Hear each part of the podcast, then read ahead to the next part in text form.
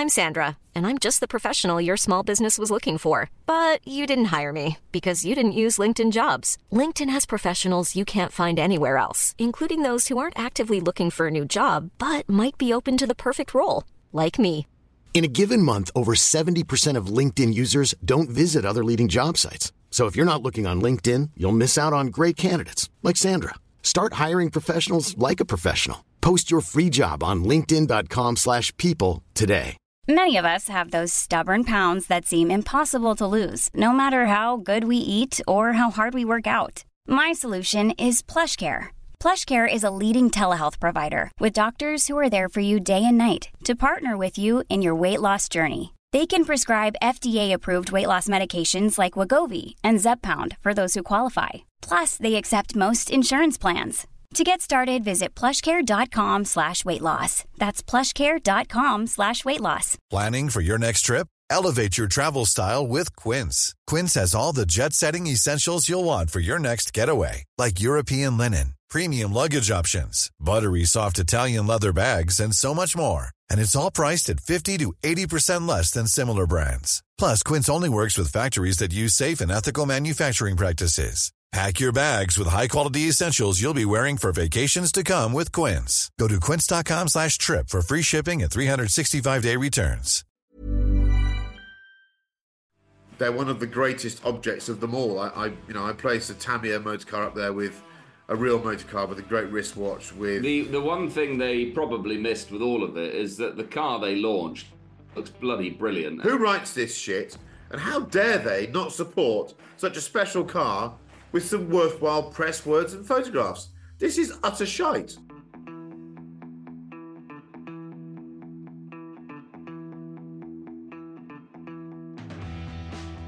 Hello and welcome to the Collecting Addicts podcast, episode number, cue drum roll, 52. We're calling it a one year anniversary because we love an anniversary on this podcast. I need to warn you that I'm pulling up the claggy remnants of Monster Munch from my teeth. Why is it when they get compacted, they get in your teeth, you can't get them out? You could build a house with that material. But first of all, what what flavour did you have? pickled onion, of course. Pickled There is onion, it's the only one. Of course, yeah. Um, we're going to talk. Can you about. imagine if you did actually build a house with pickled onion monster munch? You just got hungry, just lick your walls, wouldn't you? And then get filled with spot. This is the That's best metaphor.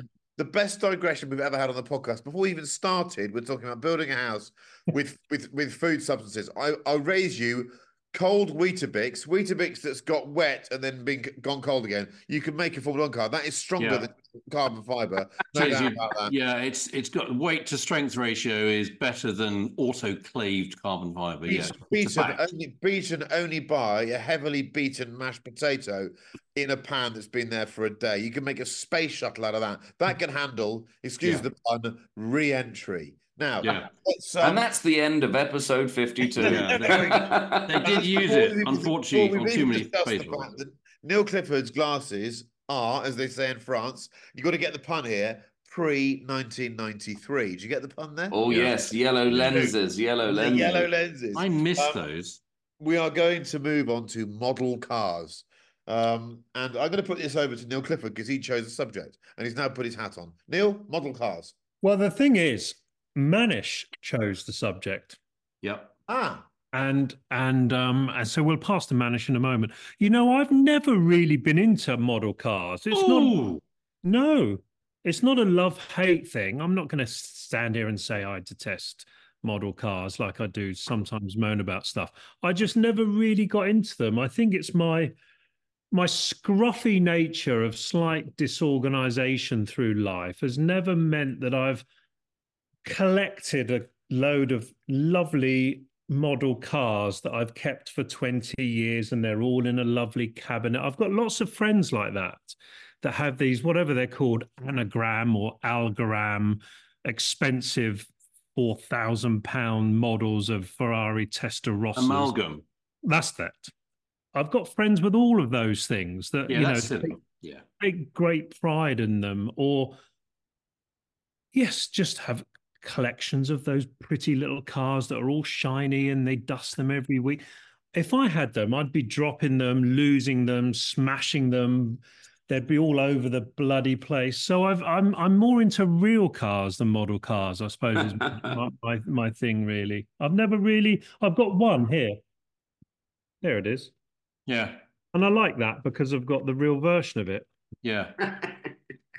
Just over, Yeah. just by his left elbow, literally. Yeah, Oh, yeah. keep, keep- keeping it real for the podcast for the people. And a bird's custard oh. van I was bought. What and make of van is that? I don't mean the manufacturer of the toy, but is It's it a Morris. It's a Morris. I and who, what's the Morris. manufacturer? Is it a Lesney or is it Matchbox or is it I some think other that's the problem with model cars. You get all these strange people that want to know all the bloody details of what. It's just a piece of metal with rubber I wheels. only asked. Well, it's it's a Oh, Morris. God. But no, I've never, I've never, you know, even Scalextrics, I had it, I couldn't put it together, then it would break and the wheels would come off and I would lose bits. And it's not in my brain to enjoy model cars. Blimey. Miserable bastard. A, Yeah. a real glass half, a real glass 52 half weeks. I don't dislike them. I just never have got into them. He's not a real addict. A real No. glass half empty rant to start with there. We're talking over each other as well. So everyone just shut up and give each other some space to talk. Right. Chris Cooper, you go next. I quite like model cars, if that's okay. I- I mean, it all started with model cars, didn't it? It started. My father always used to say to me, the first word that my brother and I said, uh, and funny enough, we weren't sitting in the back seat of a Porsche 911 or some exotic BMW with rear headrests and rear cigar lighters. We were probably standing in the back seat of a Vauxhall Cresta or something like that. And he said, by goes. He used to stand in the front back of the car, pointing out the window, going by goes. Those things are going by. And so he bought us some Matchbox toy cars. Actually, hmm. some of them might have been Lesney. Remember Lesney? And it was just, they were just wonderful. They just captivated us. It was just where the whole passion started for me, which was think what it would be like. Think what it would be like to have the real one of this, whatever it was. And you play around and you make all the broom broom noises. I, I still do actually when i'm by myself in the evening. Um, it was just wonderful. The JP, the Corgi JPS Lotus 72. Hmm. Oh, just I think I see those occasionally on eBay thinking that would just be all of my childhoods all over again, having that one. Um, I did have, we did have Scalextrics. And my brother and I would see how fast or how far you could make them fly if you put the track over a, the landing or something like that. And we would sort of, we discovered, we discovered oversteer and low mu surfaces by putting fairy liquid on some of the corners or bit of water. And the thing would i remember having a mark one escort mexico type thing sketch's car. And just the wonderful fun and just seeing how it would just oversteer at quite slow speed around the corner because we had a bit of fairy liquid on the track. So and then you discover tamiya. And then you discover so Never had one. in my current list, I've got, I haven't made this one, got that one to make. And I might have shown you one before, but I've got this one here. Oh, you've shown us that. Yeah, that's That cool. one that I'm going to make the fu- tempting fate if I ever break my arm or something. God, I didn't say that. And just stuff like this. This is, so this is just what was in my office at the moment. Ooh. Recognize, do you recognize that monkey? Yeah, I do. You and I have both driven that. Yeah. That very car. This very car. This is the Eric van de Poele 1987 DTM winning car. Not this one. It's a not. big. It's just a stupid model. I've raced that car on the Nürburgring in it. I just think it's just part of the memory. I just that shop, that shop at the uh, you haven't been to you've been to Nürburgring, Neil. Of course you haven't. No. No. So on the Moyes Path Road, anybody who's been to the ring will know the ED petrol station and the toy car shop. You could just go in there and it's just got full of toy cars of every, not those amalgam ones. I get, I'm with you on that. But I think model cars, building model kits, building the those don't have the Tamiya ones of F1 cars and thinking that's what a wishbone is. That's what Ackerman's. It was all just really, really. It just when you when you can't drive, or you weren't going to school in the back of a 911. Um, it was just how we got our passion. So all of my That passion was came. mine. Mine Yeah, came that's as from that. well. Yeah, that as well. Definitely Yeah. that as well. Yeah. So model cars is for me. is where it started. Um, I agree with all of that. Manish Pandey, who chose the subject, model cars. Well, I chose it because I thought it's one of those things that um, it really is the bridge between imagination and an addiction. And The bridge between Well- imagination and addiction. well, that's what I uh, I think. When you're a child, you probably um, you I think it's become obsessed. You're probably not addicted as a child. And I, I it it began exactly as it did with all of you. I think with Matchbox cars, they were affordable. I remember my father when he was a he was a junior doctor at the hospital. He used to um, at St James's Hospital in Balham. It's closed now, but um, he used to smoke like a chimney. And on the Sundays, he wasn't on call. He'd often give me um, a fiver and say, "Go to the post, go to the post office. The local, it's the only thing that was open in the morning. Newsagents." And um, he'd say, "Buy me my whatever he used to smoke." I can't remember what he used to smoke. He'd say, "Buy me my newspaper. Get yourself some sweets and something else that you want." And I think Matchbox cars were sort of like 30p at the time, weren't they? In the 70s, they were, you Yeah. know, Mm. utterly affordable. And I basically built a collection by being my father's cigarette provider. You know, on a on a on a Sunday morning. It's amazing, isn't it? In those days, they would give a child Yes. Oh, six, a packet of cigarettes for my dad. like that, you know. but it, I mean, and it, it did start with those. And I remember there was a very bad Lamborghini Countach that Matchbox made because they all had Yes. the same wheels and everything. And I fell in love with the shape of this car as a Matchbox toy. And at some point in the 70s, and I, I still remember buying my first Countach LP400 Tamiya kit and just Yes. looking at the body and just not understanding how a body could be that shape, could be that beautiful.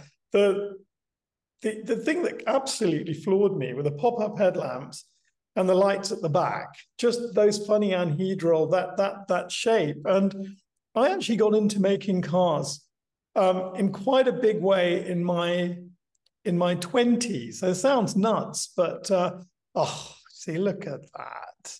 I mean, just I look was at that. doing I was doing very different things in the, my twenties to you. I think. Yeah, I, I, I've No, no Neil, you know what? It, you know what it was? Just from my teens to my twenties. You know, even as a before, I think it was before I began writing. So I bought an airbrush.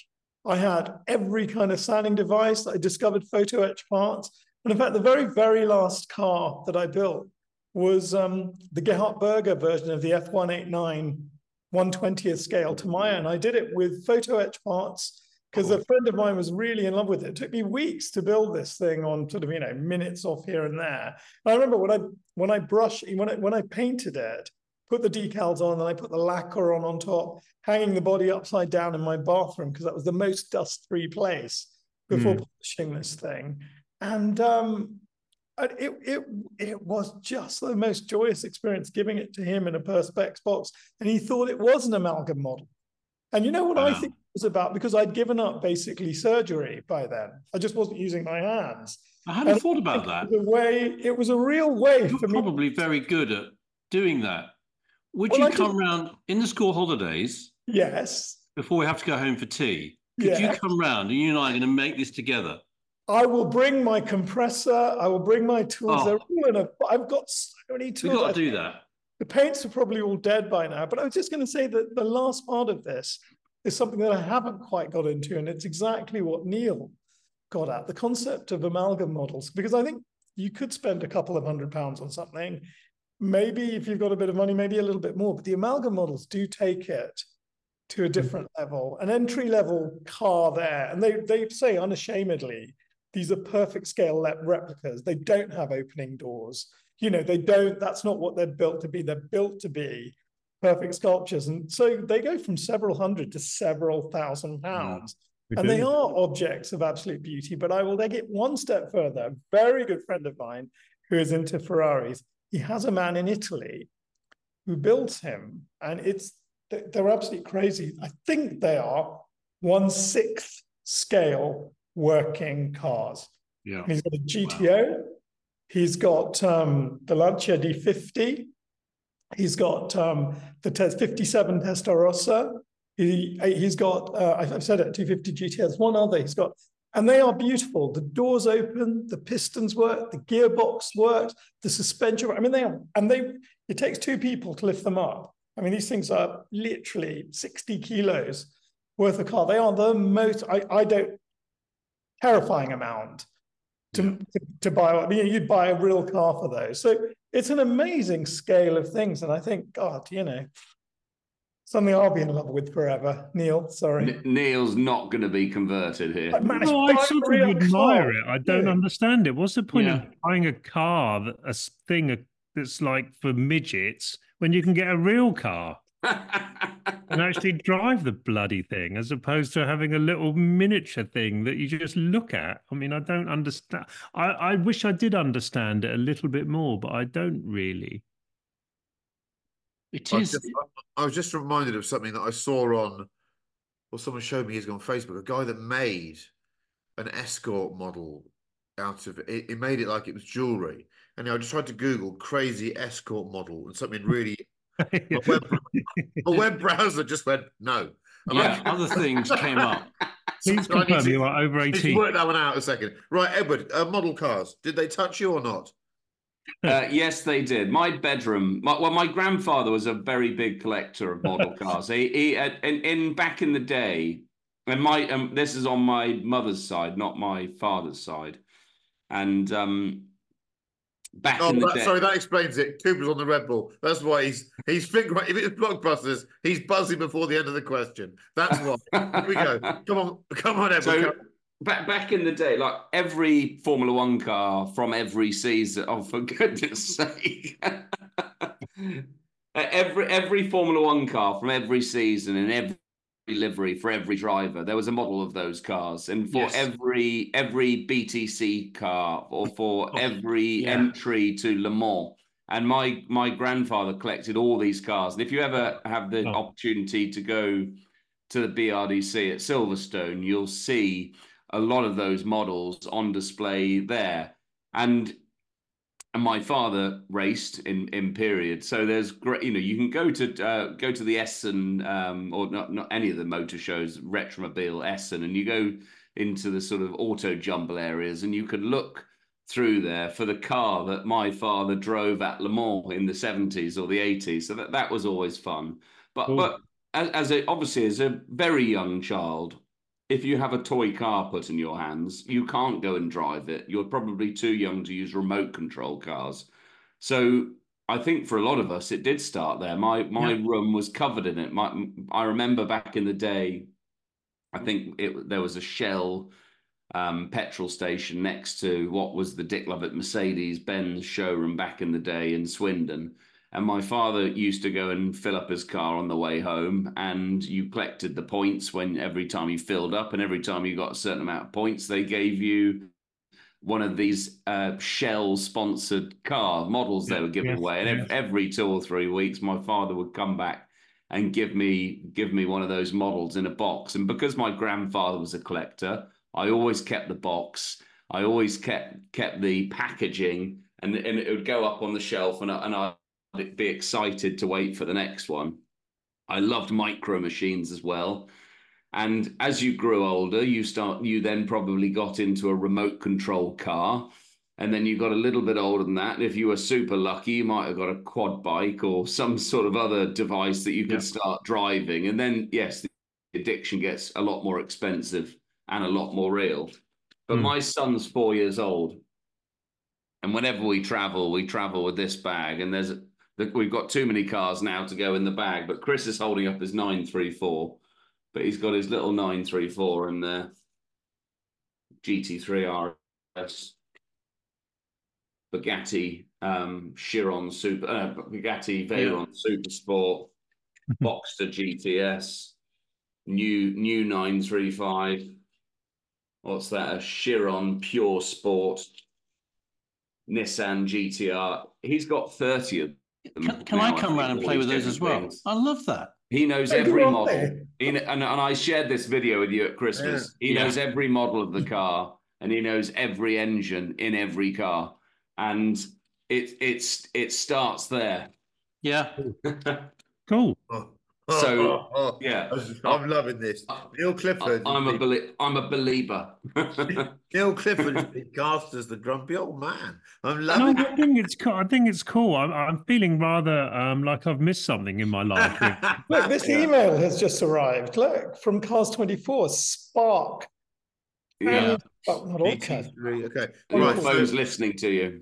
Allow me to allow me to summarise a bit. I, I I love the stories. I agree with all of it. I also agree with Neil Clifford in many ways. So I separate toy cars into probably three categories. There's the the child relationship with toy cars. There's the adult relationship with toy cars, and then there's remote control cars or radio control cars afterwards. I think I, I agree with all of those stories about the bond. If you look at the genesis of your of your passion for the automobile, in, much of it will be down to the toy car.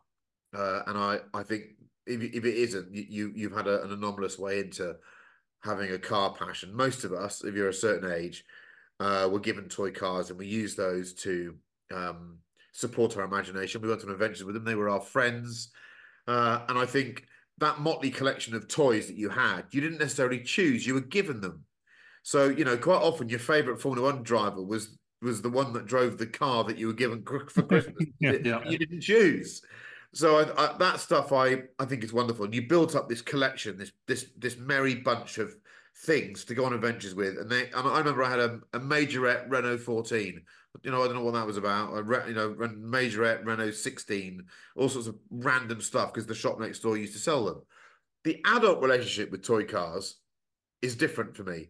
I'm a bit like Neil Clifford here. I don't want a room full of toy cars. I don't play with them anymore. I like real cars. But I do think I like having toy cars that are of relevance to me. So, like your 365 there, if I can have a model of something that I, exactly there we go. Chris Cooper's got there. Chris, Cooper's showing a model of a car we raced together, and my name's not on it, which is annoying. Uh, and Neil Clifford's showing a picture of a yellow Giallo Fly Yellow 365, which he owns. Um, so I think the significance is that you have a model of a car that's significant to you. You might have driven it, your mate might have owned it, you might have lusted after it, and that Yeah. means I, I, I don't I don't I don't have many toy cars, but I do have certain cars that I raced and cars that I've owned. So I I get that, I really do, and I the idea of just having a room full of toy cars that don't mean anything to me is a bit Yeah, odd. that's right. But Yeah, but I, I but think- again, yeah. people that have these collections on YouTube, whenever I, or on Instagram, you sometimes get pushed a picture of an incredible collection, and I go, "Wow! If I owned that, I would be up against all of them all day long, looking at the descriptions." Yeah. because they they have the shape of the motor car. Um, part of the car obsession, the addiction, is is being addicted to the form of the motor car. I think. Yeah. So Tamiya is a bit different. Uh, you know, cards on the table. I I uh, I have it on my crash helmet, and I I adore them. I think they're wonderful because they were the first time I really understood suspension systems, different designs, making a car from scratch. I mean, they were just and are. They're one of the greatest objects of them all. I, I you know, I place a Tamiya motor car up there with a real motor car with a great wristwatch with I don't know the, the things that I enjoy most in life. I, I Mr. Tamiya, I can't thank him enough. Really, he's brought untold joy to mine and other people's lives. So I I think that's how I categorize them. The, the child relationship with toy cars is is a bit different to the adult one. But there's one type of toy car we've never really discussed. Now these were available, I think, in the 70s and 80s. I think they died out after that. But these were my favorite toy cars as a child. I think they were German and they were called Darda cars. Do you know who remembers those? No. Darda cars, You no. would, they had a little spring motor inside them, and you draw them back. Oh, that's right. And yeah. then- Fiction go. motors. Fiction and they had and they had real speed, and you could buy Yeah. a crack. Now I remember when my about ten years ago, I ba- I bought a load of old Darda track and some old Darda cars off eBay, set it up in my then flat, and was playing along with them, my sort of four year old then four year old child, and he couldn't believe how good they were. So if you can find hmm. a, a Darda car, Oh, that, that's for me peak toy car because you could buy a 911 Targa that would do about eight miles an hour just by drawing it back on itself. It was just magnificent. Did they have that sort of coil spring. That's They had sort a of like circular motor that, that was black and red on one side and wound up against each other inside the chassis. They were mid-ended. Darda. I think it was DAR, DAR, DA, DA car. Chris, just what I was going to say was that I there's one thing I do, and I don't do it often, but I would say about once a month. I um if I'm really stressed, especially in the evening, you know, you, you, you've you've had a you know bad week, bad day, bad whatever. One thing I have found on YouTube is um, they, they vary between sort of 15 minutes and half an hour, and they are it is an expert literally building a car. And one of the ones, I mean, especially the Senna sort of Formula One ones or Ferraris, and you'll see someone literally cutting the sprue, building it, polishing the thing. And he does it 30 minutes, what would take me six weeks. Yeah. And such a relaxing thing. To, I know it sounds Yeah. mad, but I, I come out of that going, okay, I think I can sleep. You see something being made that's beautiful and being made beautifully. We might now post a link to one of those on, on, Mm. on the Mm. screen. I've just been looking can. at them, yeah.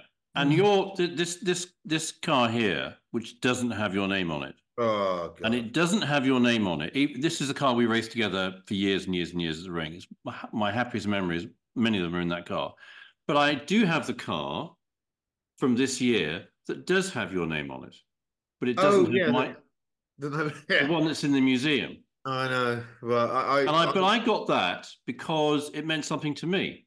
Because my mate had this amazing experience with Walter Röhrl and all those people in the factory, and you had that amazing finish in the 2010 Nürburgring 24 Hour race. So when we were in the shop one day, I thought I need to buy that one as well because that means something to me as well. So you're right; it's got to They- mean something. They they are they're special things, and I, I think they have a place in the petrolhead heart. And I think Neil Clifford is going to hmm. go away and reassess his relationship with the model car. I I I, s- I s- yeah, I'm a bit old to do that, really. I think I'm, sort of- I'm pretty much stuck in my ways. 100% of the time. But I, Right. because I don't have the dexterity, patience, or skill to actually sit and make anything, if I try to do anything practical, I will fuck it up and make it worse. It doesn't get me going because I know I wouldn't do it well. That's why my my my tunnel into cars was, if anything, it was Yeah. facts and Yeah, no, informa- that, those are really yeah, it, it love was that as well. facts and information of of looking at real cars. Not to say model cars are in in inferior. It's just I could remember all the numbers, and this was it was the data that was interesting to me. I'll tell not you what, Is, um, ju- necessarily- Is, sorry, is Chris. this, ca- is, this, is, this, carry is on. this true? I think that there was a ubiquity to the model car. They were available in just about every shop, every garage. But top trumps were much harder to come by as a kid. They Well, weren't had to send off a lot of them.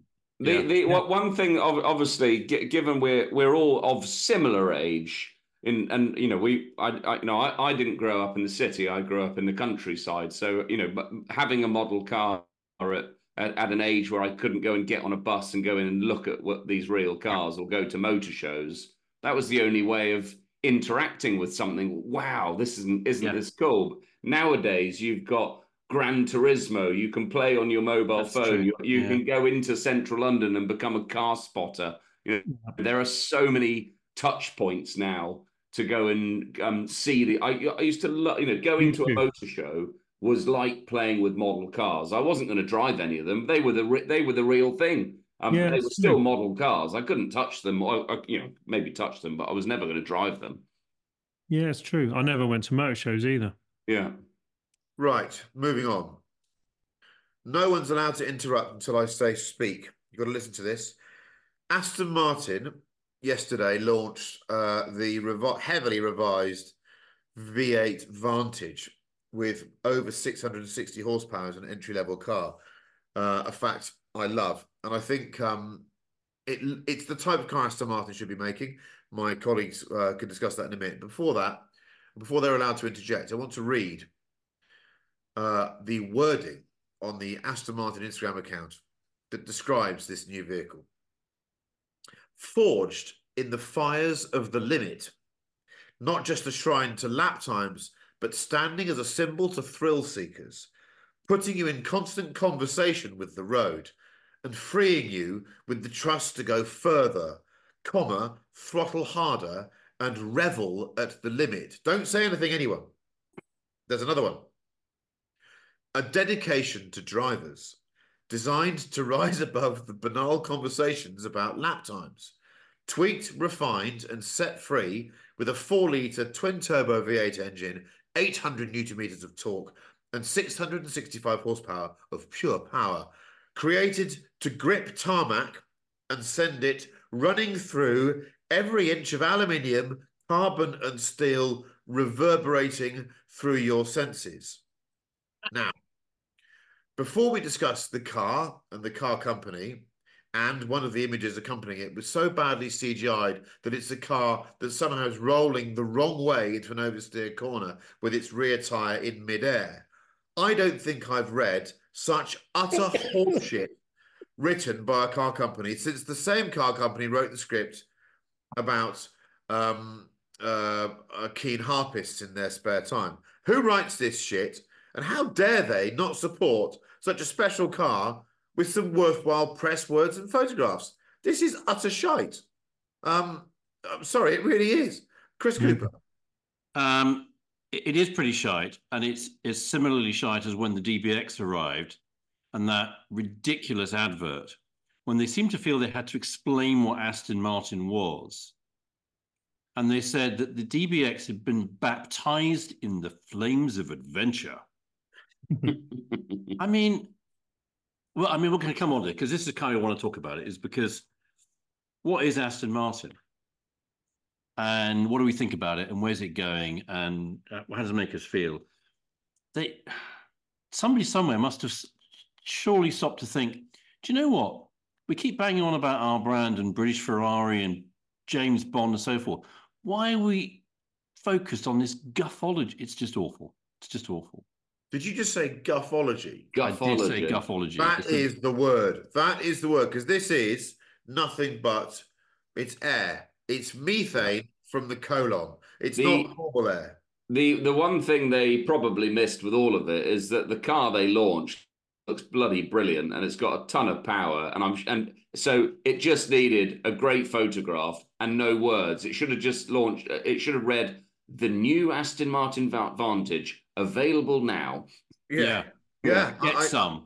I think that's right. Give right. Edward Lovett a job in the marketing department, Aston Martin. But I, I and also, I'm not sure some of this is English. You know, I, I some of No, it Chris, I was about to say, do you think there's some form of translational issue here? I mean, they you, this is designed to be read in Chinese, perhaps Arabic, possibly. I'm not sure I've met anyone in, who likes cars that would enjoy re- reading that and think about going to buy one.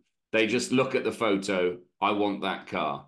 And by the way, that GT3 version of it, that is a handsome looking racing car. It is. Just, the, the whole thing Yes, looks that like one there. Yeah. entry level little Aston with 665 horsepower, a proper interior. I mean, what's not to love? But talk, talk about throwing a banana skin in front of yourselves. You don't, you just don't need it, do you? And that, and also the the film with that starts with that with Alonso in the sort of fetal position. I mean, he just looks In like a wheelbarrow. yeah, he looks like he should be in a mobility scooter. Hmm. It's terrible. I mean, they're lucky that, that no one actually that is a buyer is going to read that shit. Yeah. Yeah, Because that's Yeah. for 12 year olds, isn't it? hopefully, hopefully. I think, Uh, I think they might be confused by reading it also. But I, I think it's uh, I think it's a really, really great looking car. The performance is going to be outrageous. And it, I'll tell you why it worked for me, people. I'll make an admission. Yesterday, uh, I had an hour and a half uh, when I wasn't scribbling or doing something, and I wanted my to get some of the crap off my car. I have the car washed once every four months when when the, the dirt is too much. So I went down to the guys, the Scratch and Shine down in uh, Road in Bristol. And after that, I thought, I'm going to go to the Aston Martin garage. They've launched a car today. They deserve some footfall. Quite often, I find when a new car's launched, it gets me to go to a showroom to have a look round at the old stuff. Because the moment you know, an addict behavior is if there's a new one, that means the old ones are going to become cheaper. That's what we all do, isn't it? There must be a bargain to be had. So I went to Aston Martin Bristol um, and was met by a salesman who was just lovely. And I'll, I'll say his name in a minute. Uh, and, and they, you know, he tried very hard to sell me a car in the most polite way possible. They told me it was the best, the biggest best-selling Aston dealership in the country. They're very proud of the product. I looked at DBS's, which there was a couple at 120 something grand. What a really? car! That honestly, wow. the midnight there was a midnight blue. Yeah, you sent us DBS uh, an Aston Bristol. Honestly, if you're thinking about buying a super sports car at the moment, if you see that thing, your hand in your pocket straight How away. How many miles do you have on it? Quite a few, high 20, uh, 25, 26. But but it just made it made me go and sort of re-engage with the brand. I've slightly ignored it for a while, uh, and I, I, have to say, I love their cars. I love I love the front engine GT thing. And what I like about what's happening in Aston Martin at the moment is, for all its troubles and for all the speculation out there, it's making Aston Martins. They are, I know they all look a bit samey, but they're front engined, very powerful cars in which ordinary people can pretend they're James Bond. That's what that's really what an Aston Martin is for me on the road. I'm not I don't care about you know there was a Valkyrie in the showroom and I didn't I couldn't really be asked to look at it. I wanted to look at all the big, muscular, haunchy. If you asked me to choose the best Aston Martin in the last 20 years, it'd be one I haven't driven, it'd be the 177. I think it's still one of the best looking road cars yeah. ever made. Yeah. Uh, yeah. You can you can keep the Valkyrie on that front. So I, I, like I like the renewed interest in the brand. I'm really pleased they've made this car. But whoever signed off that non-sideways CGI image, find it on on Instagram, uh, and and those words uh, needs lobotomizing because it's shite. Are they reliable? In, in, in general, they they they've made very few design errors, haven't they? In the in the last I you know DB DB seven wasn't a, I wasn't a big fan of it, but I think I said on a podcast a few weeks ago that I think the D, the DB nine's a great looking car. Yeah, sort of yeah. timeless design, and you know the the first V8 Vantage was great. The first modern iteration yeah. of the V8 Vantage was a great little package. It bit a bit underwhelming to drive, but it was a great looking car. Are they reliable, Edward? Yeah, I think so there might no no worse than anything else out there. You know, they, there's a probably a few little issues here and there with electronics, but not nothing major. You generally I mean, don't see we, them parked by the side of the road with owners in distress. We spent time with um, you know, Luca's old man Felisa was there and will be there, you know, just for a very short time. And he always used to say that he felt that as a brand, it was just you know his word he loves that word it's a fantastic brand he always felt a fantastic brand it just needed just that right little bit of um, alchemy to put it right back there it just needed what what it needs is full ownership from Mercedes or Geely, and it just needs to be rebodied AMG cars, which uh, uh, with with beautiful interiors and lovely designed bodies. But Mr. Not Cooper, horrible. is this brand going to survive on the road?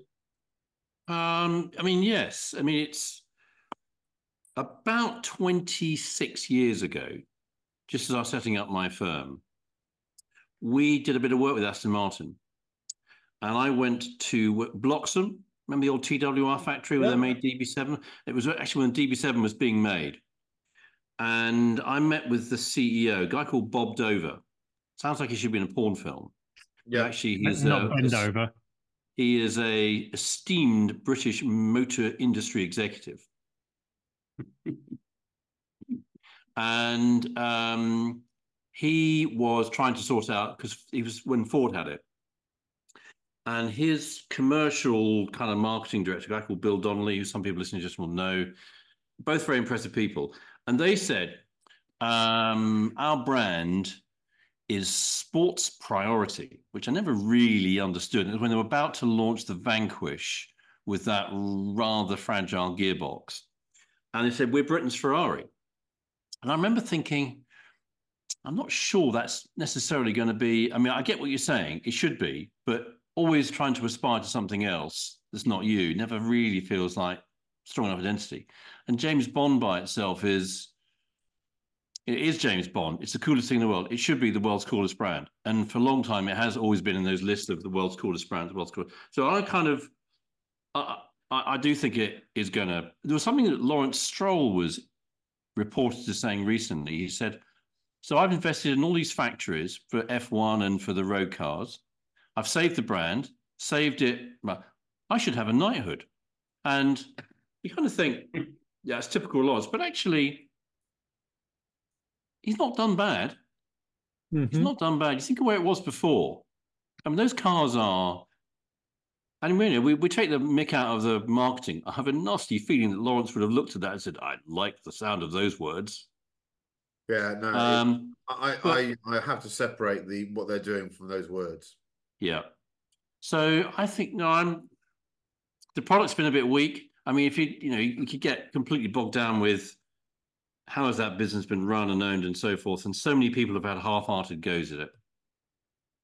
But now it feels like there's some half sensible people. Who knows the next era will be? I I love it. Neil, Neil no, I, I, have got to be uh, honest here. The corporate side of it and the numbers. We many of you that listen to this will probably aware of a guy called Secret Supercar Owner who does these fantastic deep dive investigations into company finances. Now he's had a field day with Aston Martin for years. Karenable.com. You're Karenable. Yeah. You, you know, you can almost hear him licking his lips. I don't know. I don't know the guy's name. That's why there's secret in his name. But he clearly has a financial background, and he he just forensically pulls things apart. He yeah. reckons he clearly thinks Aston Martin is more and more and more in the poop. There's more and more debt. Oh, Cooper's having a pizza or something or a toast. No, it's Pancake Day. Oh, was it? Of course, it's Pancake Day, right? Um, so, and I, think uh, you know from what he writes, Aston Martin is just further and further in the shite, and really it's a waiting game before Geely comes and buys it all, which is fair enough. And I, I think we all hope that Aston Martin is such a cool brand it will survive beyond maybe brands that deserve to last longer than Aston Martin, given how many times it's gone wrong. But there, there is there, this is a concerted effort now. The, the the cars, sadly, I don't think are selling as well as they should, and I fear for Aston Martin that it's arriving with the right cars at the wrong time. It's arrived with this V8 Vantage at a time when most people aren't wanting to spend that much money on a new super sports car, whereas five years ago they were spending a lot of money on shite. So well, maybe... I, I, think I'm not. I I don't disagree with that. You know, they are clearly a sports car brand. You know, they've tried hard with their four door version, and you know, obviously to launch the DBX. Which, having driven a DBX, I haven't driven a 707. I actually think it's a really good car.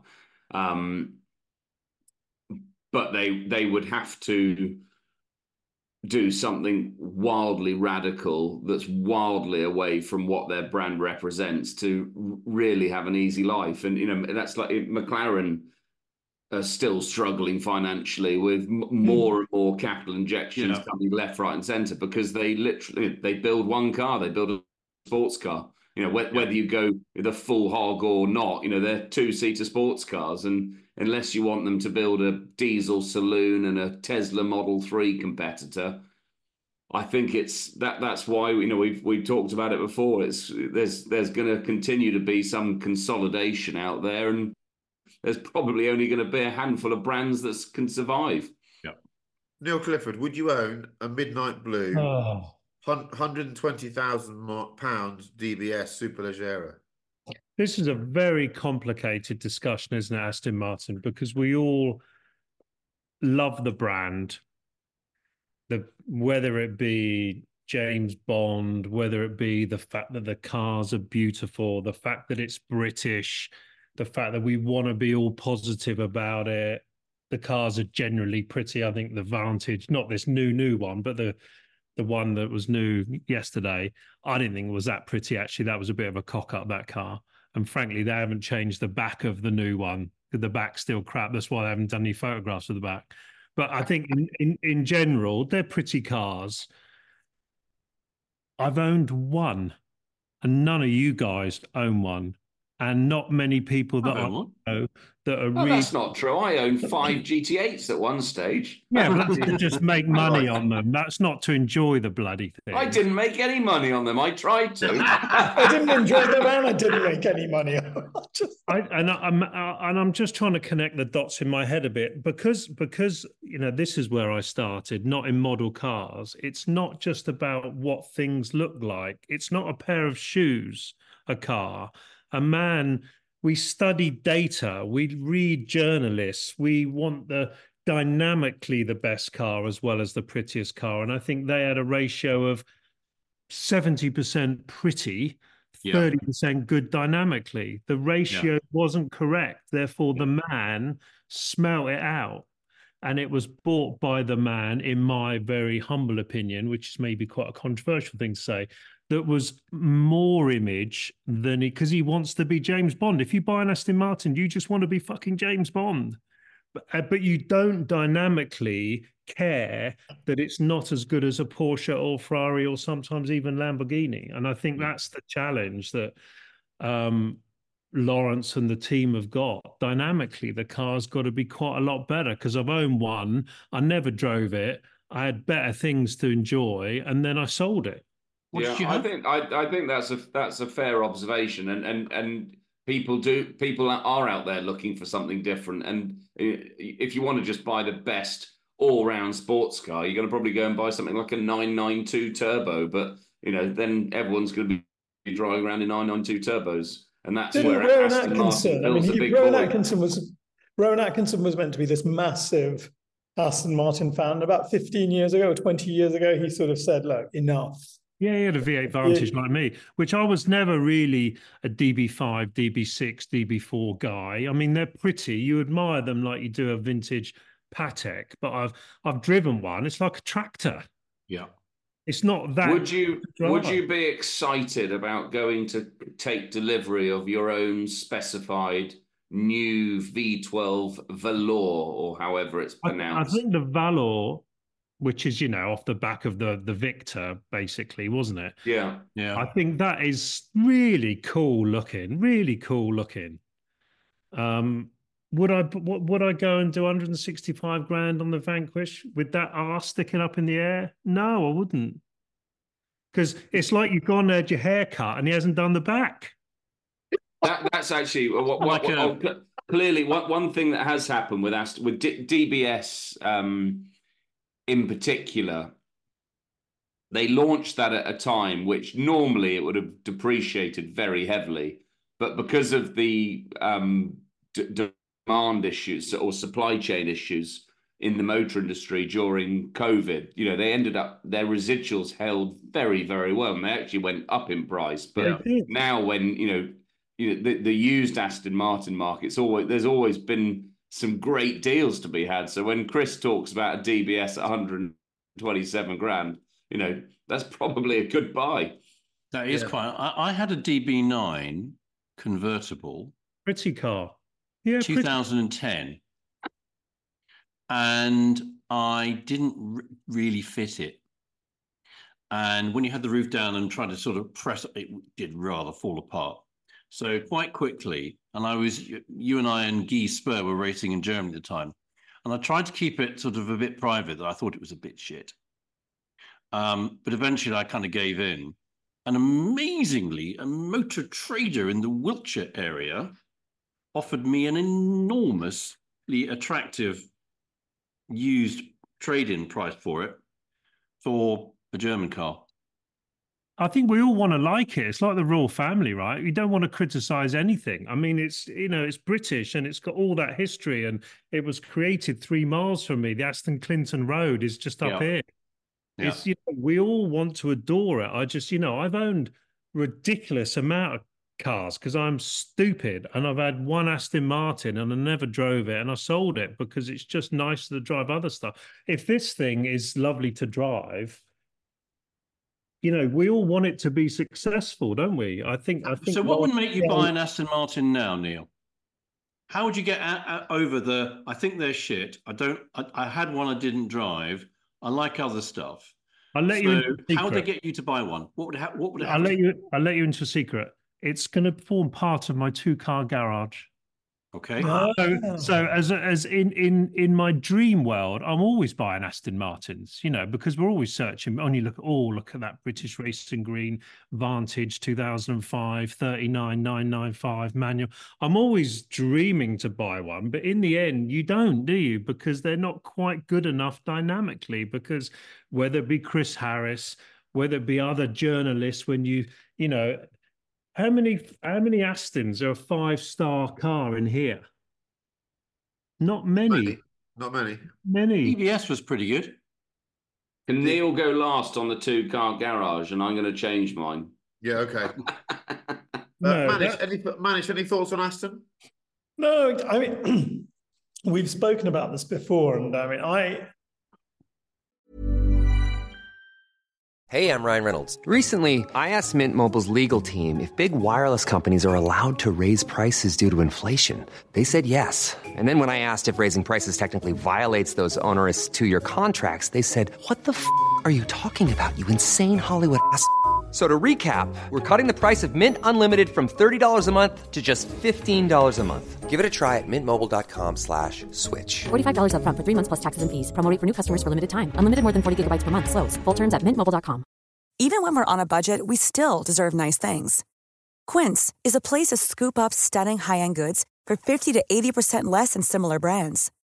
They have buttery soft cashmere sweaters starting at $50, luxurious Italian leather bags, and so much more. Plus, Quince only works with factories that use safe, ethical, and responsible manufacturing. Get the high-end goods you'll love without the high price tag with Quince. Go to quince.com/style for free shipping and 365-day returns.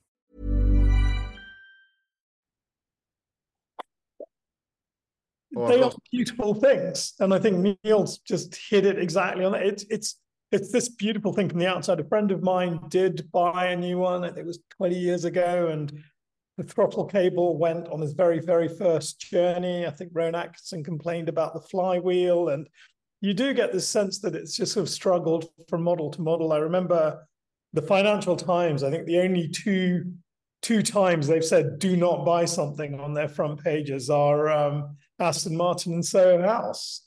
That's my that's my kind of understanding of it. Like, do not buy this. This is yeah. not going to work. And that's why I, I just, I mean, what I did see was the the debt just doing a bit of giggling. It's, it's 1.1 billion dollars. That's not that's not an insane or astronomical sum of money for a Geely to just write a little check for. But I guess they're going to do that on the basis that they can do something clever with the brand. And I saw also the, the year's earnings are going to be out at the end of this month. They report at the end of February. So that that that will be interesting. And just as an adjunct, just the Formula One team.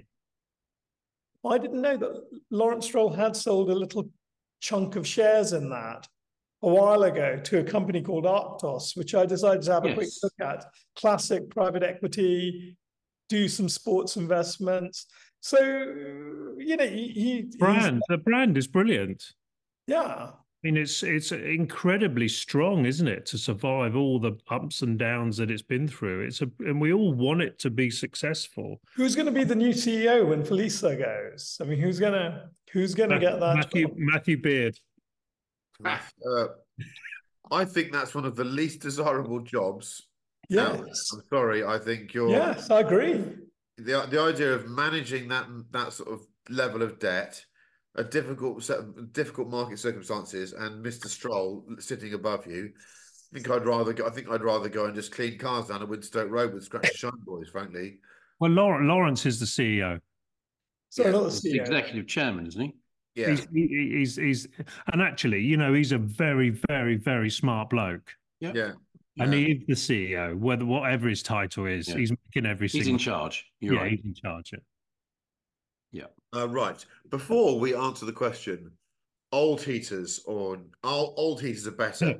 I want to just uh, continue the occasional series.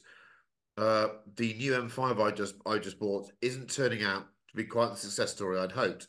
So just to update you, um, I've had the whole rear suspension rebuilt and the whole front suspension rebuilt uh, at, at not that much money everything M. Dara's has been fantastic. But on Sunday, uh, the M5 failed to complete its first journey, which I was told was inevitable anyway. Uh, and it stopped on the off ramp uh, from the M4 going to the M32 heading westbound. And to all of you hundreds of people that waved at me and shouted things at me, some of which weren't polite, I want to say hello back. And to those of you that weren't polite, fuck you too. Um, but the but the car I've now found out that the something's gone wrong with the there's a slave thingy and something else has gone wrong in the SMG. And if if the engine ignition was on for too long and the pump was whirring and there wasn't any lubrication in the pump because we'd lost all the fluid, then the pump will be dead, which means the gearbox will be dead. So this is quite the project. It's a bit more than I'd I'd bargained for. I knew they were unreliable, but this this is a tricky vehicle. So I've come up with a solution. I don't know whether this is going to work or not. I've worked. I've. I've I'm now understanding too late that to run an S85 engined M5, you need to have another car. Whilst that might not be working, it is in itself a two-car garage. So I'm either going to buy an RS6 that I can run when the M5 Touring isn't running, but in my head I'll still be running an M5 Touring. So I've got like a, a reserve. I've got a benched RS6, but I don't really want to drive it, but I will. Or, and this is what I'm discussing with Dara, we buy another S85 Touring because if you've got two, if you've got two, you can guarantee it's a better chance one will be running. So I've, like I've the Royal asked- Navy. I've Yeah. asked, Chris, Chris, Chris, I've, asked, you- I've asked him to find me another so that we can so we can just rotate them. Chris, there's a there's supposed to be this story, isn't there, of an old woman who always walks onto a plane with a bomb in her handbag, and uh, every time she gets stopped by the uh, you know by the security guys, she goes, "Why do you have a bomb in your handbag?" She goes, "Well, you never hear of a plane with two bombs on it, do you?" I think that's what just described it. Well, I, but I think I don't think it's a bad idea. And I tell you what, I'm not angry at all. I'm, I'm re-engaging with cars that require some emotional commitment. I've, I've I've spent too long driving new cars that are within warranty and all very good. I stood by the side of the road on Sunday. It was totally inconvenient. I'd come back from watching the rugby, still had a beer head. It was, you know, one in the afternoon, but I still felt shit. And I just thought it was funny. I thought it was great. And I thought most of the interactions I had were kind. And the AA were were superb. Dave from the AA and the guys from the highway rescue, whatever people, they were wonderful as well. I got to talk. I had conversations I wouldn't have. It's a great conversation giver breaking down. You know, you, you, you so it's a segue into meeting new people. So I'm I'm enjoying. I'm loving the process. The car's now been recovered at vast expense back to Dara, and I think I've done three thousand miles in the car, and it's cost me about five thousand pounds so far. And I think we're about to pull. We're about to press the green light, maybe on a manual gearbox or another SMG, and I reckon it's going to cost me twenty grand this month to keep her going. But it's worth it. It's worth every single penny, and then I'll buy another one to keep it going. Yeah. Right, moving on. Old heaters are better. This is this was written by Neil Clifford after he'd been driving around in his recreation Bentley, I reckon. Can you correct me there or not? No, no, no, no, no. This this was came Oh. out, this came out of my wife's mouth because when she she's very very suspicious of anything that's old and the you know as I've mentioned before the first question is are we going to get there if we jump in the R107 or the bloody whatever old piece of crap I'm driving around in because I think it looks nice and sh- sh- one thing she said was oh my god old car heaters are so much better than new heaters. She's got a lovely Mark, is it Mark 8? I suppose it's Mark 8, Eight, yeah. Golf R. You could drive all the way to Aberdeen before it gets warm in there. You can't actually you you can't actually very easily get a new car toasty. I'm not talking about Yeah. slightly warm. I'm talking about Mercedes of the 80s toasty where you can literally like make a toasted sandwich on the dashboard. And I'm sure there's very sort of saving the planet reasons for this, but it's sort of annoying that new cars' heaters are shit. Yeah. And I don't Yeah. know why. And I'm sure They're all that- like diesels now, aren't they? Everyone who's ever had a diesel, you think in the winter it will take you the rest of time for the diesel yeah, engine to warm up. There's, but not, there's nothing right. like a Mercedes R107 Yeah. heater. Literally, you can burn your feet within Yeah. five minutes, can't Because you? the, en- the engine management and the emissions management and all that kind of important green sustainability agenda we have all subscribed to, basically in new cars says you can't take too much heat out of the engine to put it into the heater because we need the engine to warm up quickly and get to a temperature, and therefore there's less heat to be retained or taken out. And I guess it must also be something to do with combustion efficiency and all those kind of things. So there's just less heat in the cooling system um, because less fuel's being burnt, less energy is being burnt. In old cars, more energy is being consumed because the cars are less fuel efficient. I'm glad to have the opportunity to talk about all the things I didn't learn in my thermodynamics courses in the three months I actually stayed doing mechanical engineering in the University of Portsmouth. But yeah, all that says you're right.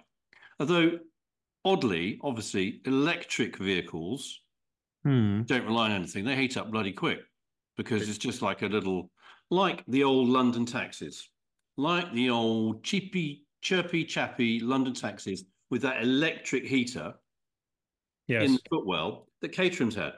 So Neil needs an i uh, an i three or a or, or a Tesla Model Three. Or a London wouldn't- I taxi. wouldn't mind an i3. I'd have an i3. I wouldn't. I'd rather be dead than drive a Tesla. Yeah. But you'd get warm and toasty quickly. Yeah, have an i3. i3 is still brilliant. Wear a hat. Wear a jumper. My favourite of the heaters was a friend of mine had a, uh, a Series 1 Land Rover when we first started to drive together. And actually, they were worth nothing then. No one cared about them. But it had Hmm. that heater that was down in between the seats, that sort of shin Yeah. level. Taxi Yeah. heater. With, with the flaps that you could, Yeah. I remember, uh, you did, and you had a flap you could just direct perfectly onto your shin. Yeah. And it gave the most perfect amount of heat to your tootsies. It was lovely. Yeah. Yeah. I've got a Volvo I've a 244 a DL. that that had a heater that would just and also it would demist it faster than Yeah. Usain Bolt could run 100 meters. They were unbelievable. Who's driven a truck with an e-bush, what they call it, Eberspächer in those the, Yep. the diesel-fired heaters? Yeah. They're they're sensational, aren't they? Yeah. My Defender's got one. Yeah. I've Yeah, got a three. brilliant. I've got a three five six with one, a 1963 three five six with one of it those one of those. petrol heaters in the front, and you you know you hear it ignite. You switch it to the middle, and you hear Yeah. the flames start Yeah. going, and then the smoke starts coming out from under the wheel arches, Yeah. and then in five minutes you literally could cook a chicken inside the inside the cockpit. It's bloody Go, fantastic. go and drive a, a, a Morgan Aeromax and get the heat off the transmission tunnel. Yeah. But- Go Yeah. and ride a go and ride a Ducati Panigale R 2019 because that that's got a nut heater on it that is beyond all others. You, your your your pods are warm. You could be in the Arctic and you'd be warm on that bad boy. I can tell you. I'm glad I've had my children. yeah. Um, the, the concept of a cold car is interesting, actually, and this is slightly off on a tangent, but a vehicle that warms up too slowly is a poor companion because you might not have a very long journey. Yeah. Your only interaction with that car is it being a bit cold and frosty. Yeah. I had a I had a long term Jaguar lent me ages ago. The the it was a twin turbo diesel. Uh, what was the uh F uh, not F type? The what was the what was the big XJ. X X, XK? XF. XF. Yeah, sorry. The one the one that was sort of five, five series rival. Yeah, XF. XF. XF, Sorry, my brain's getting old. And I and it was a it was, they they had a twin turbo diesel they put in it, and it, that sort of a five three five D rival.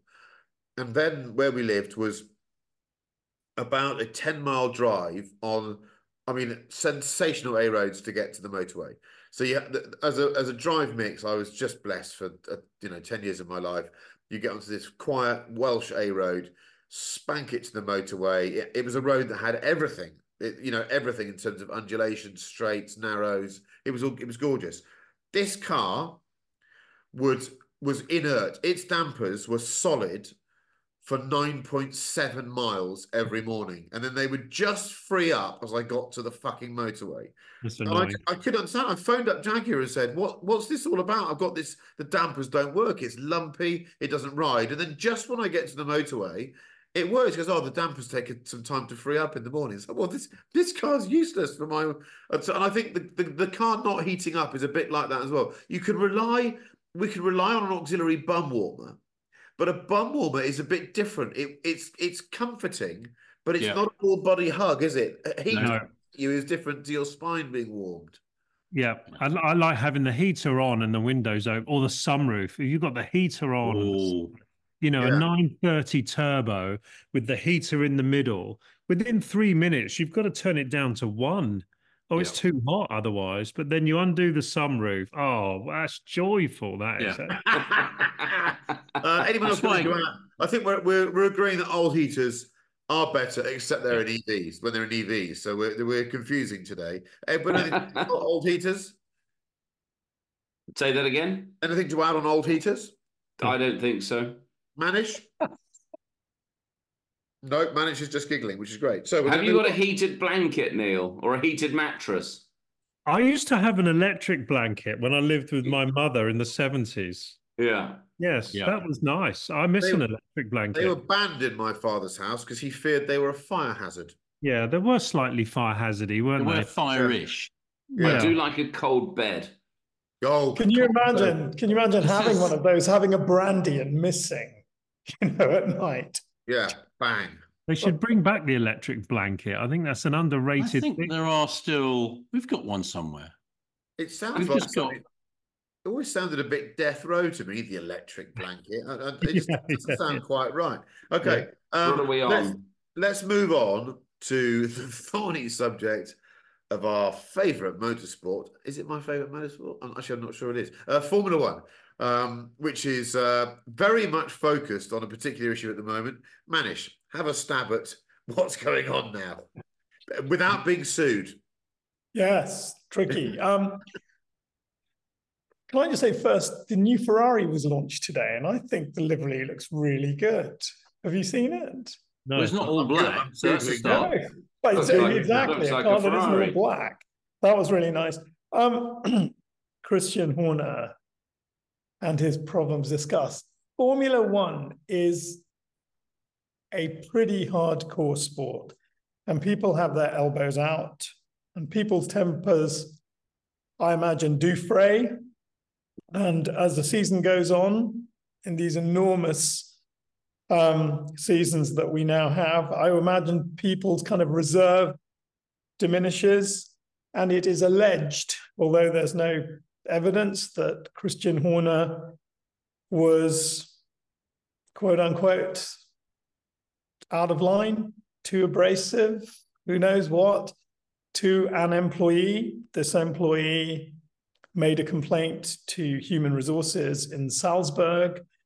And suddenly Christian Horner is fighting for his job. And we've read the word, the term coercive control thrown out there. There are rumors about rifts between him and, and Salzburg. I mean, the only concrete thing I can see, just from the outside, in, in terms of why he may or may not be loved by the parent company, is when Helmut Marko um, said some very unchoice things, perhaps, about Sergio Perez last year, compared his work ethic to Max Verstappen's using their kind of continental differences.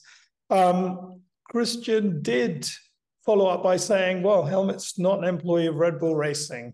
He's an employee of those people up in Salzburg. And I have to say, it, it, it was a good point, but I, you know, you work together. I think, I think loyalty, you know, what, what's it, you know, Harry Palmer says it, doesn't he? In, uh, in, um, in uh, Ipcress file, he goes, you know, loyalty should be like a girdle; it should stretch two ways. And I, um, and I, I think that's just a great phrase. I, I suppose that that was the first time I could see in public that this isn't one beautiful. You know, we all read everything, but in public, seeing that this wasn't one beautiful, homogenous, winning machine, and um, you know, it's, it's difficult to comment on something you really don't know about. But it seems to me that this has become extremely serious very, very quickly. I mean, being questioned by a QC for eight hours. Hmm. I mean, that is sort of, you know, that's sort of murderer territory. You know, that that's that has got to be, you know, one of the toughest things you could possibly go through.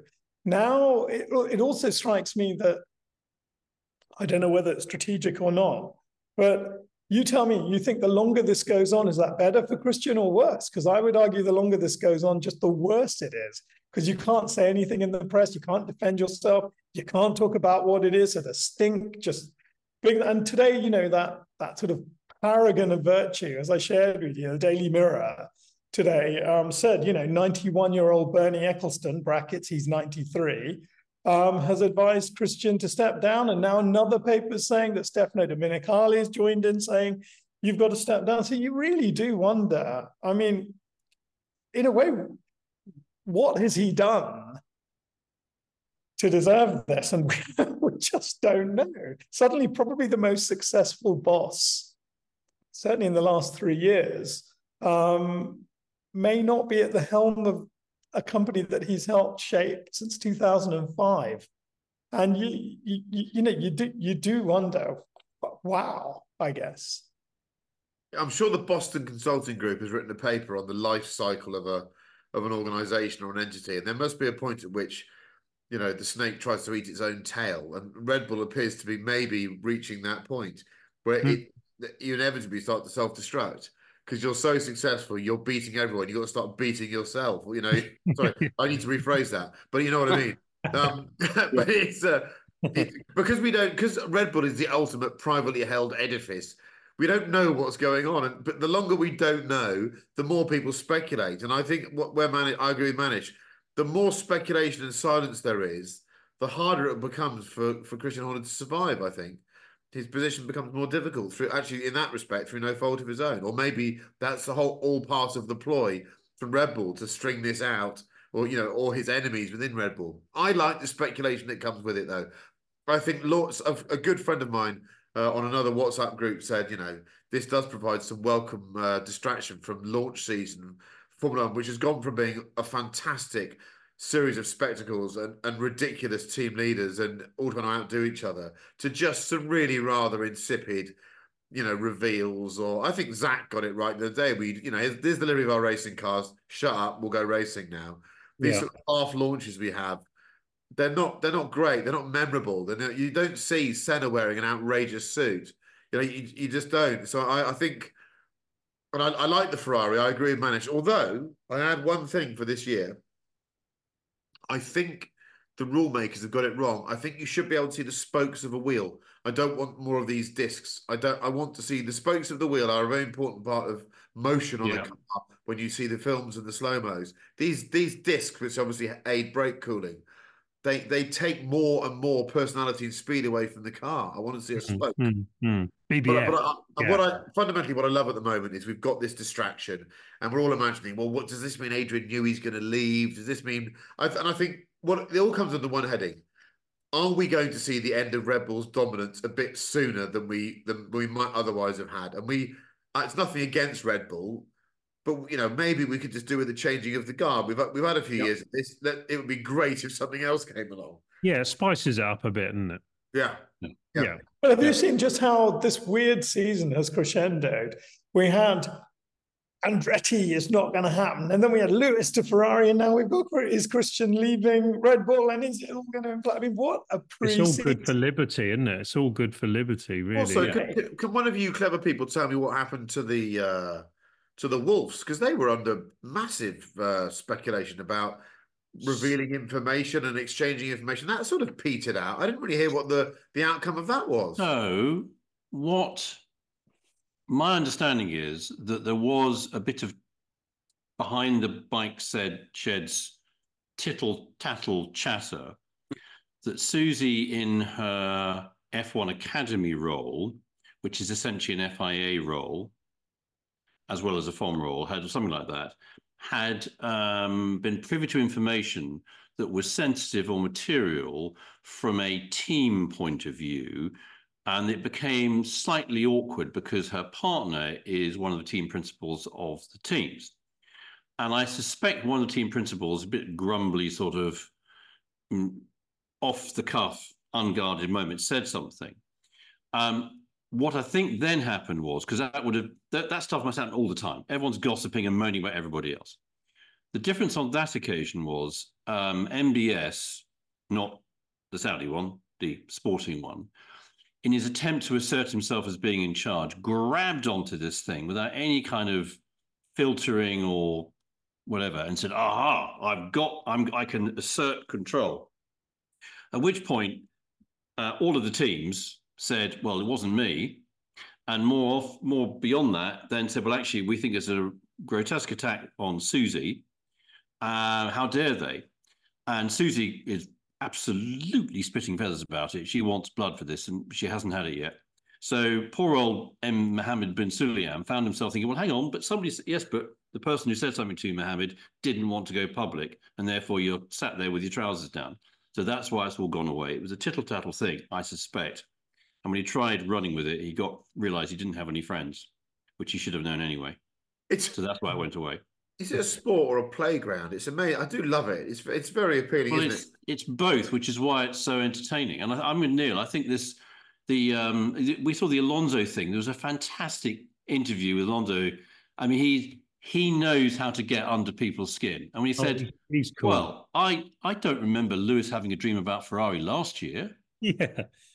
I A don't remember childhood dream about it. And um, oh yeah, and now of course you know there's only three world champions, only three fast world champions, and I'm the only fast world champion that's now available. So yeah, I'm really interested to see what's happening in 2025 because I'm you know, and actually I've just done some medical tests and I could go on to 50.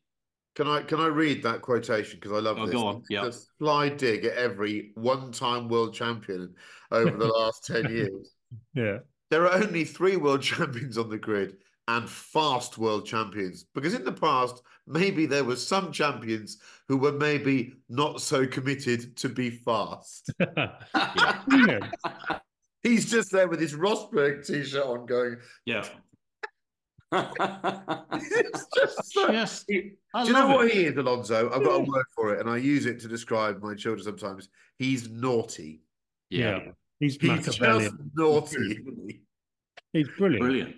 Um, anyone got any F1 stuff to add there?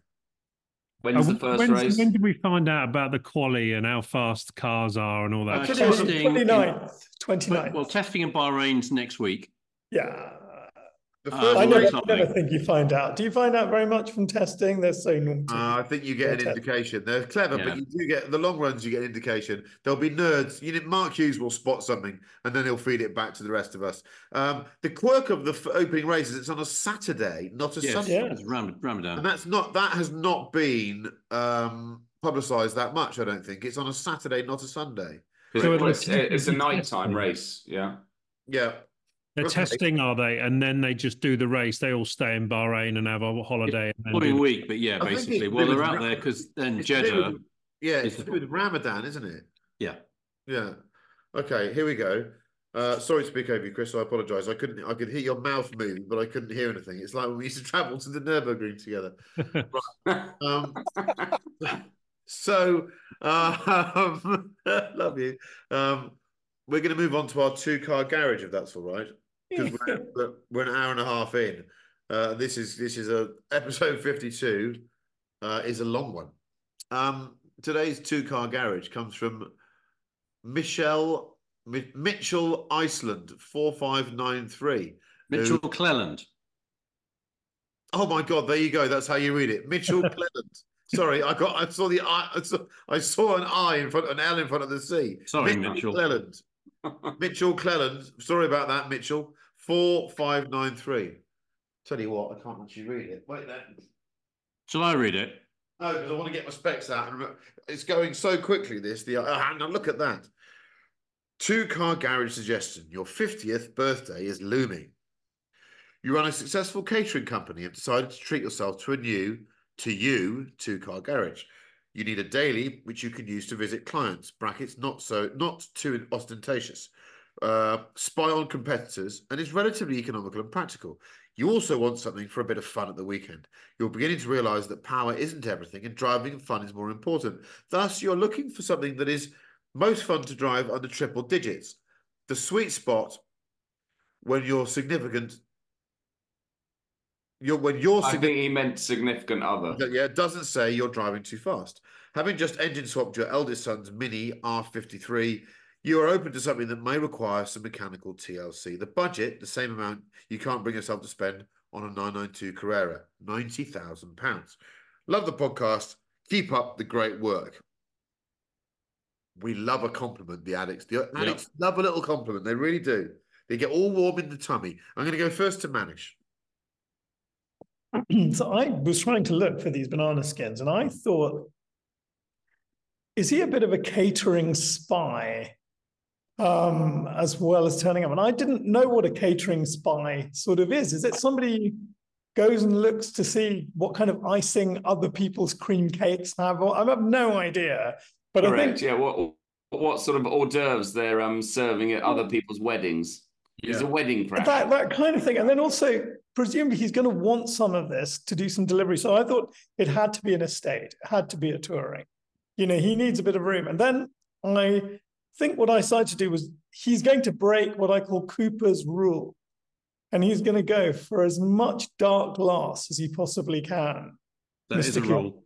Yeah. I think he's going to hide his own catering in the back, and he's going Yeah. to try to hide himself Yeah. in the front. So I think he's going to go non-standard tinted windows, as about as dark as they can get. Then I like the parsimonious angle. Um, you know, he wants lots and lots of um, mileage for his gallon of diesel. I've decided, and I found for forty thousand pounds, it's rather pretty. Oh, yes. AMG C Class Touring, two twenty. I think it's quick. It's it's kind of nondescript, but if you look at it more closely, you see it's got something special about it. And I can get a lot of hors d'oeuvres into the back. But at forty thousand pounds, forty thousand pounds, and this is another little homage to Mr. Cooper. It leaves you fifty thousand pounds to get. I think this thing is beautiful. It's the case Caterham 420 RSV. Oh, we're very close on this one, Manish, you and Oh, look at this. I mean, it's yellow with Yeah. black leather. And I I actually love it. Liquid Yellow Pearl. What a name. And um, 210 horsepower in a car like that is Yeah. ample. And I think sub 100 miles an hour with your Momo steering wheel, your carbon fiber dash, think, you, I think you'd look good and feel better. So that's, it's my two car garage and 50,000 pounds. Yeah. So I'm 3,000 over, but I think with Mr. Lovett's sort of negotiating skill, I think I can get that merc down a bit. So I'm there for about 90,000 pounds. Hors d'oeuvres and hot yellow beast. Um, Edward. I've spent a million dollars and I'm a drug dealer that's moved to LA. Is that right? Don't- we're not doing that. Right. Okay. So just to be clear, we had another another potential two car garage that Edward preferred, uh, and he might answer that one this week. Go on. oh. Oh, God. you, you just doing neither of them, Edward. Uh, No, no, I have. I my my I, I did do one for the fifty-year-old. It's a bit boring, and um, now. I'm not going to do something too practical. So it, I, I'm going to go for an AMG, but I'm going to go for an E class, still an estate. So an E63 S, but D budget and all that sort of jazz. Um, and What sort you of know, clear- mileage? clear- What sort of mileage are you, you know, getting? obviously because he's trying to be, um, you know, he's spying. We're gonna have to black out the back windows and the front windows so no one could see him through there. So you know, You make good That's a- points. that's I a good, get that. yeah, good, good. So he's not a drug dealer, but he is an undercover catering spy. So It's so hard gonna tell those black two professions windows. apart, isn't it? Yeah. Undercover catering spy. Neil Clifford, Yeah. what would you? What's your preferred wheels for the I- undercover hang on a minute. catering spy? Hang Oh, you're not. a You've I've got a, sp- I've got a sports car now. He, I've had a very busy day, and I couldn't really start thinking about what he's going to work on. So you know, he can spend the other bit of money on a seven eighteen Boxster GTS. Yeah. That'll that'll do him just right for the weekend. Good little pair of cars. That Thank you for sparing the time to think of those, Edward. It's great. Thanks. And and by the way, a Boxster is you know my mother had Boxsters uh, growing when I was growing up, and they were a very practical car for anyone that needed to do large shops because they had They a, were. a, a frunk and a boot. Yep. Yeah. I just bought a Boxster. Yeah. Have you? How old? Uh oh, God, good bloody question. 2005, I think. Oh, an Ooh. early one. Yeah. Yeah. Yeah. Right. With the yellow Is that, interior. uh, that's not. A, t- is it a two point five? Two, uh, it's 3.2S. Oh, The first with the Oh. nicer lights. Yeah. No, not it's- scrambled. On that note, Neil Clifford, what's your two car garage?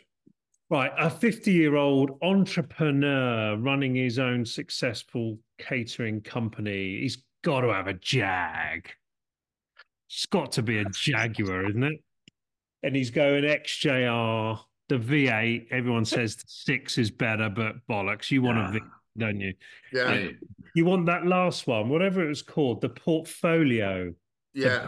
one, right? The black XJR 2005, I think it was. Actually, they were like 7995, weren't they, about f- five years ago? They're like 20 yeah. grand now. But like, he's the king of the Jaguar pretty car, XJR. 150 miles an hour. You're telling everyone in your village that you are a successful dude. And that's what a Jaguar is all about. And then the word spy says, as we've discussed already, Aston Martin. He's got to have an Aston Martin. because, you know, everyone wants that. If only Lawrence realised that you just got to be fucking James Bond. Anyone who buys an Aston Martin wants to be James Bond. Um, and you're you got 50 grand, I suppose, or something, or maybe 70 grand. You want the last, in my view, of the pretty Astons really was the Vantage, not this one that's now been made a little bit less ugly with the front, but the proper Vantage S V12 manual. Manual. Yeah. And, you know, you can't really get a cab because they've all gone up. They're almost 100 grand now. But for a coupe v, yeah. v, V12 S, it's about 70 grand. Um, lovely, last of the pretty Aston in my view, yeah. apart from the Victor and all that. That is a gorgeous car. It's probably going to break down because it's not quite as good as a Ferrari or a Porsche. So you can fiddle around with it by ringing the AA and talk to Chris Harris on the side of the motorway on the M32 or wherever you were, Mr. Harris. So um, Jaguar and Aston, British, successful entrepreneur. Baker. Yeah. Yes, the, yes. the worst cars on which to be uh, discreet and spy on people. yeah, yeah. You look like you're an extra from a Guy Ritchie movie. You might yeah. as well be walking around with a baseball bat. Right. You could imagine um, him getting out to spy in his dinner suit. yes. yes. I, I uh, uh, Chris Cooper. I had quite a bit of fun with this one. Um, so Finn and Cam and I were talking about this earlier on. We got we got four. So um, Mitchell, uh, choice for you and, and Mrs. Cleland. Um, the, the daily one, a G30 M5 2019, we yeah. found one 26,000 miles for 44K. Mm-hmm. Whoa. Uh, debadge it. It yeah. had clear glass, which I, I, I, know, even if I'm a spy, I kind of, you know, but it's got, it could look like, you know, debadged, could look like a 520 diesel. Nice and, uh, but it would get them around a bit. I'd love to know more. In fact, Mitchell, could you next on the comments next week tell us a bit more about your predilection for spying and which sectors of the catering marketplace you think are giving you most interest? Espionage style. Um, for the the bit of fun car, the chicken tikka masala microwavable. I think that is probably that's a, that sounds like a business opportunity. Uh, c6 z06 corvette 7 liters 2006 41 grand. Oh that was, in fact, actually, Cam found a, a black one, black wheels, black glass, and everything. I thought, do you know what? You could, people would hear and see you coming, but they wouldn't know who it is. Yep. Yep. They wouldn't know who it is. Um, we also had an Aston Martin Vantage Roadster 2014. That's the ugly one, though, isn't it? What, your, your budget? Uh, no, it's no. the uh, no, it's, it's the one no, you were saying. It's the one, one that was the, the, vertical. The, the your, just to be clear, your budget is what six hundred grand or what? No, no um, and the last one, and Manish, you, you and I were close on this one as well. Uh, we found an R500 K Series Caterham. Oh, I'd like one of those again. Um, and I think that would be up to 100 miles an hour. Mrs. Cleland, because I I think Mrs. Cleland won't know that Mitchell is a catering espionage operative. No. I think she'll just be completely oblivious. Maybe. And she'll wonder why he's got these nice cars and she'll he'll come home in the evening and it'll be ticking. The car will be ticking a lot, like it's had a really, really good thrash. And she'll think he loves his cars. He must go some really interesting places to get the car so hot. She won't know it's because he's been doing spy stuff. He's been all, all, all the local, county lines. He's been doing the county lines. Yeah, County yeah. Lines catering capers. yes. Do, do, you remember that film where Arnold Schwarzenegger was a spy and his wife didn't know that he was one? Was it yes, True Lies. True, True Lies. True Lies. True Lies. Yeah. yeah. Brilliant film. Okay. Right. Um, my two car garage is just uh, is just changed actually because of a message being sent to me by a friend of mine who uh, is very good at looking after Nissan GTRs. Um, so he the, the everyday car that he that's roadable that he that can be involved in uh, food espionage uh, is for me very straightforward. It's a hot hatch that's the best I've driven on the road. It's very, very subtle looking, and it plays into the fact this guy's 50 years old. So he's one of my generation. He's the front wheel drive generation. And it's the latest Civic Type R. If you get it in black with clear glass, it just looks like a normal hatchback. And on the Right. road, on the road, it's about as good a road car as I've ever driven. Go and drive one. They are knockout. They're absolutely knockout. And he's bought that, and he hmm. has he's been all over the place, just spying on people, on catering vans, what people are doing in the food industry, and he's not been caught. So it served its purpose. And he goes home one night, and he thinks, "I've still got forty-five grand left to buy a nice sports car." And I've and I've, I don't want anything that goes too fast. I want to get my fuels below 100 miles an hour. But he goes on to an auction website called Collecting Cars, and he's bidding, and he happens to be bidding tonight of all nights. And a car ends, and he get, he's, he's about to end, and he's thinking this is an extraordinary price for this vehicle. This has just happened as we're recording. We've just sold a McLaren MP4 12C for 46 grand, Oh, wow. 46,999 I was watching that. and he's and he's as he's looking at that, he's bidding, and he's and he he hears his inner Neil Clifford voice goes, "Fuck it, I don't care about going slower than hundred. It's too good a car for that money." So he buys that. He's bought a 12C for a nugget under forty-seven thousand pounds, which I Yeah. think is That's a, remarkable. that's a steal. It's a What about steal. that one, Manish? That car looked like it had a story to it to me. Um, so um, that's what he's going to have. He's got an MP12, MP412C, a full Ron Dennis named car for that. I mean, that's, that's M3 money. Outrageous. Yeah, that's Um, good. Right, let's do some music before we go because we're a long way into this one, boys. I'm going to start with music this week because there's one type of driving music experience we haven't discussed, and that is late at night driving very, very fast to very slow moving music can be a really, really pleasant exercise.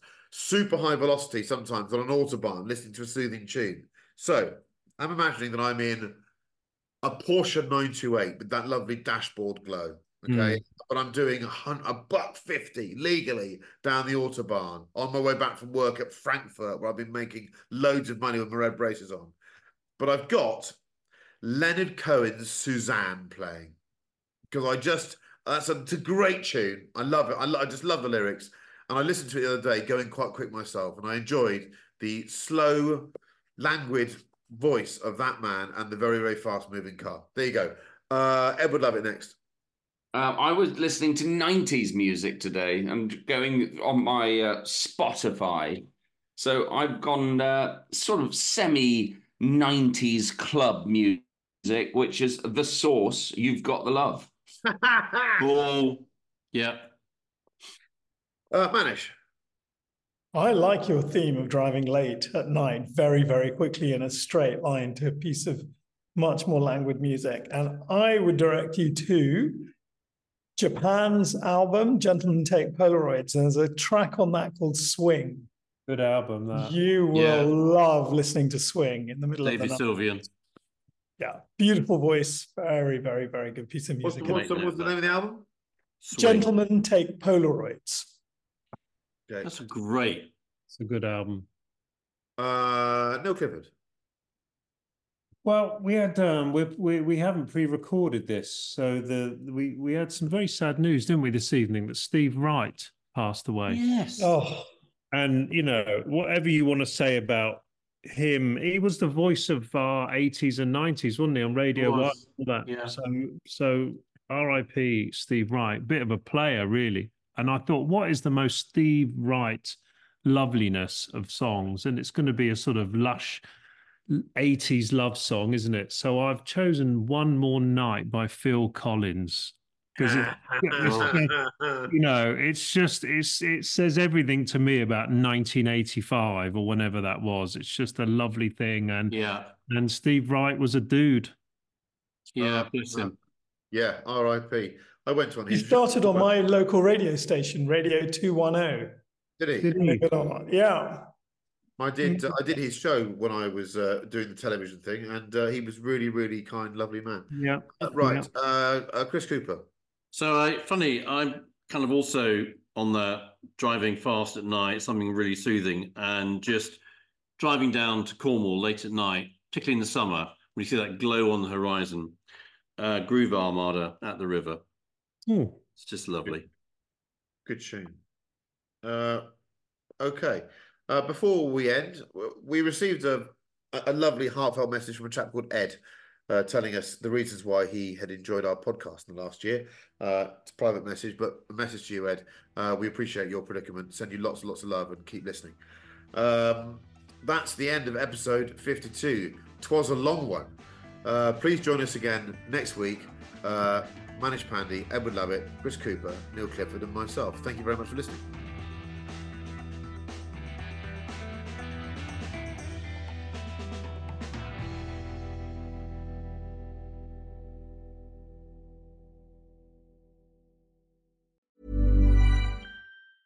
Even when we're on a budget, we still deserve nice things.